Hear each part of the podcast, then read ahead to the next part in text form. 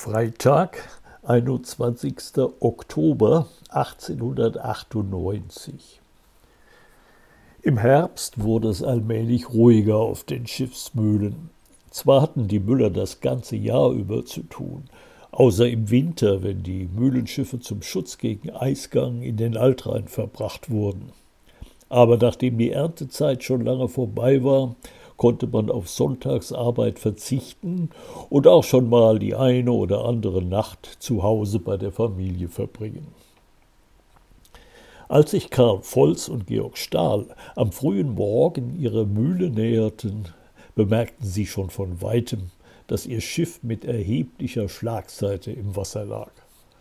Karl erschrak und ruderte schneller. Elender Mist, fluchte er. Wir müssen gleich an die Pumpe und können nur beten, dass wir den verdammten Kahn halbwegs aufrichten, bevor der erste Raddampfer kommt. Nächste Woche bekommen wir ja endlich die neue automatische Kreiselpumpe, erinnerte ihn sein Partner. Du weißt schon, das Modell, das die Luzi Schäfer ausgesucht hat.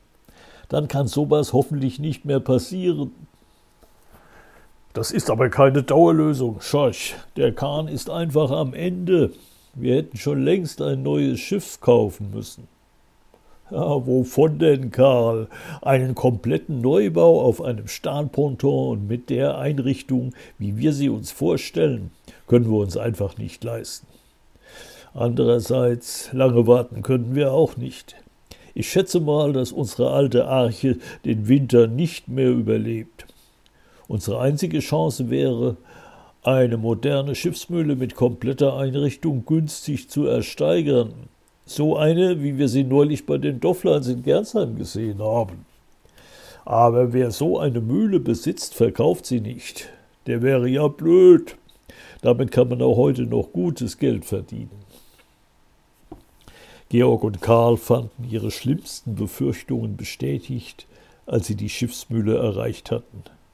Kniehoch schwappte die braune Brühe in der Bilge. Volz hatte auch bald die Ursache gefunden. Ein fingerdickes, kreisrundes Loch im Boden, durch das das Wasser ungehindert eindrang. Während Georg die Bilgepumpe in Stellung brachte, suchte Karl nach einem passenden Holzpfropfen, um das Leck mit ein paar vorsichtigen Hammerschlägen wenigstens provisorisch abzudichten. Dann begannen sie mit dem Auspumpen. Es war ein Wettlauf gegen die Zeit. Der nächste Schleppdampfer, der vorbeikam, konnte die Situation dramatisch verschlimmern, denn solange sich das Mühlenschiff geradezu einladend zur Fahrrinne hinneigte, würden selbst kleinere Wellen mühelos die Bordwand überspülen. Nebenan hatte Johannes Ittner die kritische Lage seiner Nachbarn erkannt.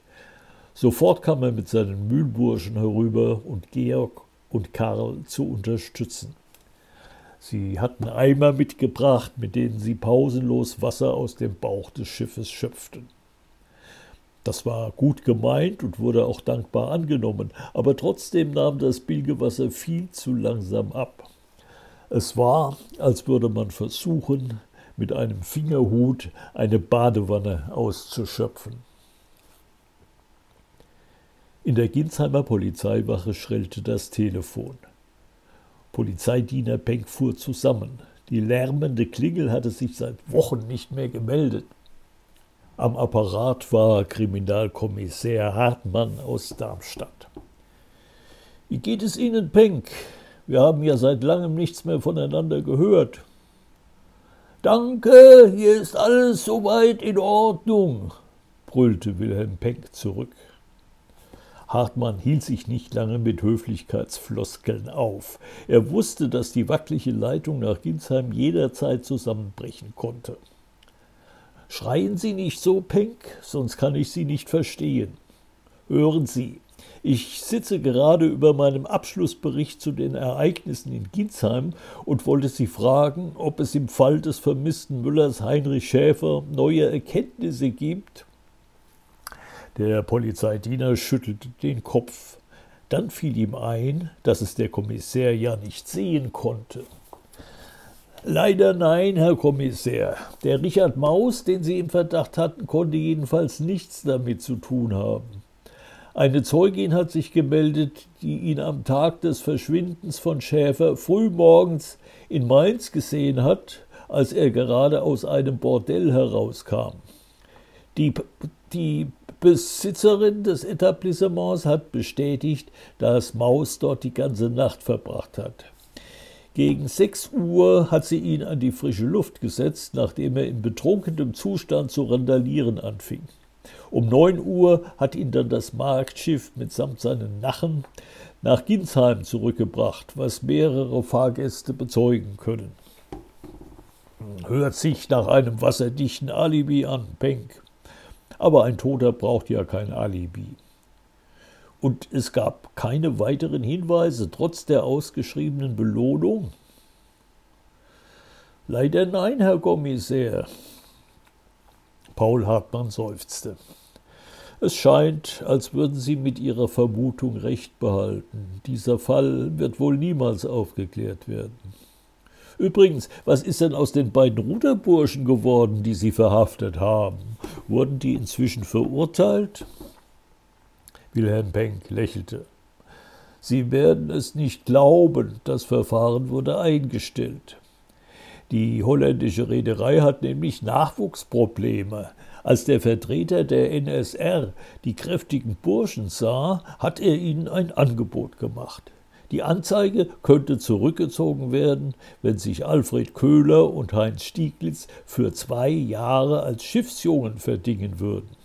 Nun, die beiden haben dann doch die harte Arbeit auf einem Schlepprraddampfer einer Gefängnisstrafe vorgezogen. Amtsrichter Heil war einverstanden. Na prima, dann können ja alle Beteiligten zufrieden sein, freute sich der Kriminalbeamte. Da gibt es noch etwas, was Sie vielleicht interessieren wird, Herr Kommissär. Den beiden Mühlburschen von Philipp Schrepfer wurde das allgemeine Ehrenzeichen des Großherzogs verliehen für mutiges und besonnenes Verhalten in der Brandnacht. Der Landrat war persönlich hier und hat die Orden übergeben. Hartmann musste innerlich grinsen. Im Großherzogtum wurden ständig massenweise Orden für alles und für jeden verteilt. Aber im Gegensatz zu manch anderen Ordensträger hatten die beiden Jungen die Auszeichnung wirklich verdient, musste er zugeben. Immerhin hatten sie die Schröpfersche Mühle vor dem Untergang bewahrt. Dann weiterhin alles Gute, Penck, ich habe ja immer noch vor, mal zum Angeln oder zum Paddeln nach Ginsheim zu kommen, aber ich fürchte, in diesem Jahr wird das nichts mehr. Vielleicht nächstes Frühjahr. Denken Sie an die Rheinschnaken, sagte der Polizeidiener. Die entscheidende Prüfung für die leckgeschlagene Schiffsmühle kam nicht ohne Vorankündigung. Zunächst zeigte sich nur eine dünne Rauchfahne am Horizont in Höhe der Mainzer Eisenbahnbrücke. Sowohl Georg als auch Karl hatten sie bemerkt, aber sie verloren kein Wort darüber. Unwillkürlich beschleunigten sie den Takt an der Bilgepumpe, obwohl sie nach gut einer Stunde pausenlosen Abpumpens am Rande der Erschöpfung waren. Auch Ittner und sein Mühlbursche schleppten unermüdlich Eimer für Eimer nach oben. Noch rund 20 Minuten blieben ihnen, bis der Dampfer an ihnen vorbeifahren würde. Das Mühlenschiff hatte sich inzwischen leicht aufgerichtet. Die flussseitige Bordkante lag immerhin schon 40 Zentimeter über dem Wasserspiegel. Die Rauchfahne wurde größer und kam unabwendbar näher, während die Männer auf der Schiffsmühle ihren verzweifelten Kampf fortsetzten. Erst als bereits das Fauchen und Stampfen der Dampfmaschine zu hören war, ließ Georg von der Pumpe ab und sah der drohenden Gefahr ins Auge. Die Bedrohung hatte einen Namen. Franz Haniel I stand in großen Lettern am Bug des Schlepprraddampfers, der fünf mit Steinkohle beladene Lastkähne bergwärts zog. Eigentlich müsstet ihr doch sehen, in welcher Lage wir uns befinden, dachte Georg Stahl. Wir haben immer noch gefährliche Schlagseite. Der Schiffsführer müsste nur die Fahrt ein klein wenig zurücknehmen, um die hohen Wellen zu vermeiden. Dann hätten wir eine Chance. Anscheinend hatte Karl Volz den gleichen Gedanken. Er lief zum Heck und schwenkte einen leeren Mehlsack heftig hin und her, um den Mann im Führerstand des Dampfers in letzter Sekunde auf die bedrohte Schiffsmühle aufmerksam zu machen. Doch unbeeindruckt und unaufhaltsam setzte der riesige Schlepper seinen Kurs fort. Mit der geballten Kraft seiner 800 Pferdestärken zog er an der Schiffsmühle vorbei. Das Stampfen und Fauchen der Maschine wurde leiser. Die Männer auf dem angeschlagenen Mühlenschiff hielten den Atem an. Sogar der Wasserspiegel des Rheins verharrte für einige Sekunden in trügerischer Ruhe. Dann kam die erste Welle. Sie versetzte das alte Holzschiff in heftige Schaukelbewegungen, aber sie schaffte es nicht, die Bordwand zu überwinden. Der zweite Wellenberg war höher und erwischte die Schiffsmühle auf voller Breitseite. Donnernd schlug der Brecher aufs Deck, wie ein Wasserfall rauschte die Flut die engen Stufen hinunter in den Bauch des Schiffes. Noch bevor die nächste Welle herankam, erschütterte ein heftiger Schlag das gesamte Mühlenschiff. Der 15 Zentner schwere Läuferstein, der neben dem Steinmalgang aufgebockt stand, war umgekippt und rutschte polternd über den schrägen Boden auf die gegenüberliegende Wand zu. Holz splitterte, als er dort anschlug. Damit war das Schicksal der Schiffsmühle besiegelt. Das Gewicht des Mühlsteins drückte die Steuerbordseite noch tiefer hinunter, bis das Wasser seinen Weg ins Innere gefunden hatte, zuerst als kleines Rinnsal, dann als rasch anschwellender Bach. Runter vom Schiff, wenn wir nicht mit absaufen wollen, schrie Karl Volz. Hannes Ittner war als erster am Steg und blieb mit einem Schrei stehen. Seine eigene Mühle war ebenfalls in tödlicher Gefahr. Das sinkende Schiff zerrte mit seinen Verbindungstrossen an seinem landseitigen Nachbarn und drohte ihn mit in die Tiefe zu reißen. Inzwischen lief auch hier schon das Wasser ungehindert über die Bordwand. Schnell, wir müssen die Taue kappen, Georg Stahl wollte zurück und die Axt holen, aber es war zu gefährlich. Er kam nicht mehr an das Werkzeug heran. Ittner löste sich aus seiner Erstarrung, sprang hinüber auf sein Schiff, fand das Beil und drosch wie besessen auf die Seile ein. Endlich, die verhängnisvolle Verbindung zwischen den beiden Schiffen war gelöst. Das Mühlenschiff von Ittner und Gutmann konnte sich trotz beträchtlicher Schlagseite ein wenig aufrichten. Jedoch die Erleichterung währte nicht lange, denn der Untergang der flussseitigen Mühle nebenan war nicht mehr aufzuhalten. Sie kippte zur Seite, schlurfte gurgelnd immer mehr Wasser aus dem Rhein und ging auf Grund. Doch es schien, als wolle sie nicht alleine sterben. In ihrem Todeskampf erzeugte sie einen gewaltigen Strudel, der die angeschlagene Nachbarmühle packte, schüttelte und am Ende mit hinunter ins Verderben zog. Voller Entsetzen mussten die vier Männer, die sich mit knapper Not ans Ufer retten konnten, mit ansehen, wie auch das zweite Mühlenschiff innerhalb von Minuten versank. Stunden nach der Katastrophe saßen Johannes Ittner und Georg Stahl noch immer auf der Krippe und starrten fassungslos auf das, was von ihrer Existenzgrundlage übrig geblieben war. Die landseitige Mühle lag auf der Seite, die Schaufeln des Wasserrades zeigten anklagend gegen den Himmel. Von der anderen Mühle ragte nur noch der Kiel aus dem Wasser. Karl Volz war inzwischen nach Hause gegangen, weil er den Anblick nicht ertragen konnte. Die Mühle ist futsch und die Maschinen auch, sagte Ittner düster. Zehn Malter Weizen und sieben Zentner Mehl sind mit abgesoffen. Und zu allem Überfluss müssen wir auch noch die Bergungskosten aufbringen. Ihr seid ja wenigstens versichert. Stahl lachte bitter. Nicht mehr, Hannes. Vor vier Wochen war der Versicherungsagent bei uns. Er meinte, wir müssten jetzt die doppelte Prämie bezahlen, wenn wir den Vertrag fortsetzen wollten. Das Risiko sei einfach zu groß. Der Karl und ich waren uns einig, wir haben die Versicherung gekündigt. Wieder saßen die Männer lange schweigend nebeneinander.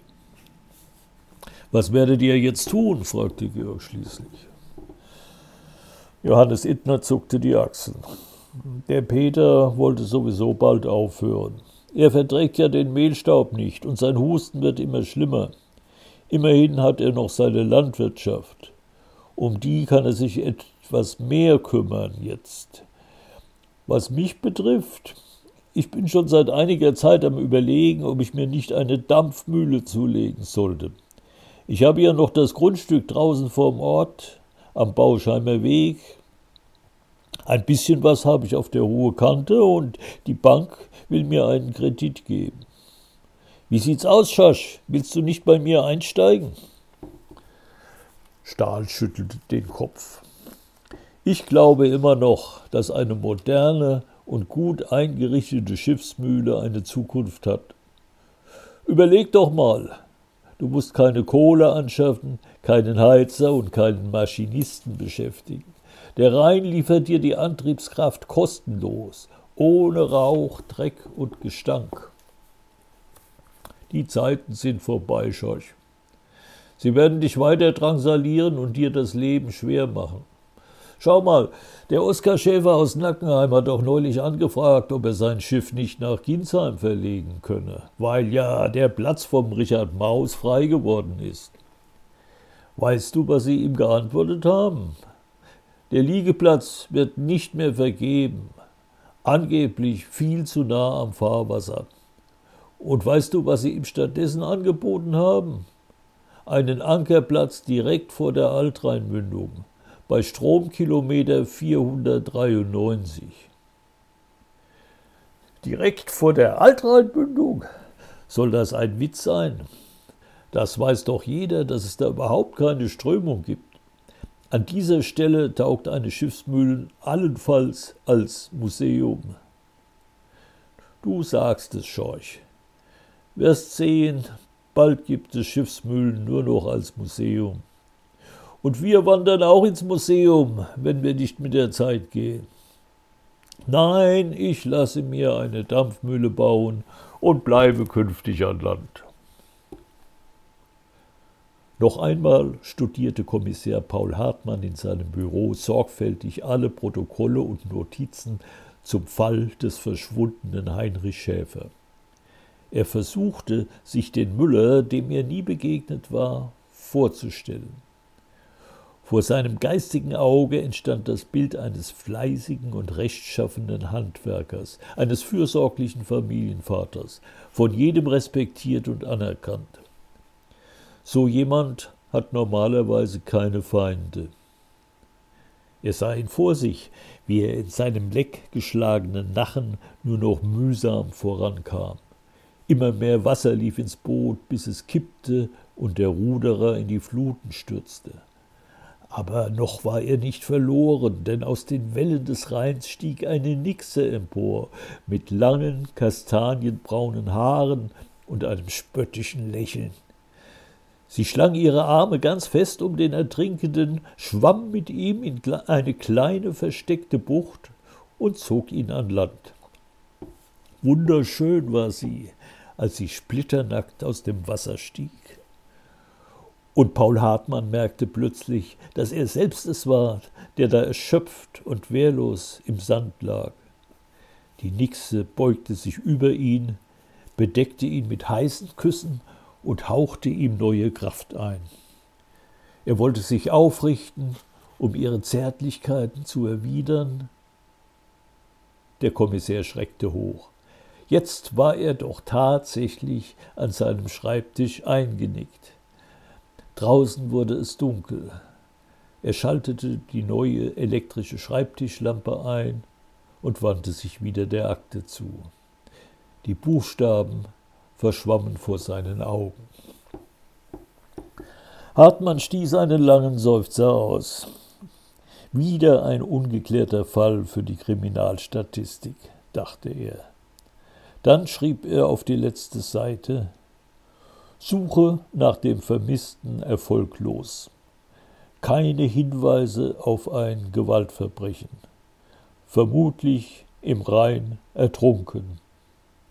Er klappte den Aktendeckel zu, schloss sein Büro ab und ging nach Hause.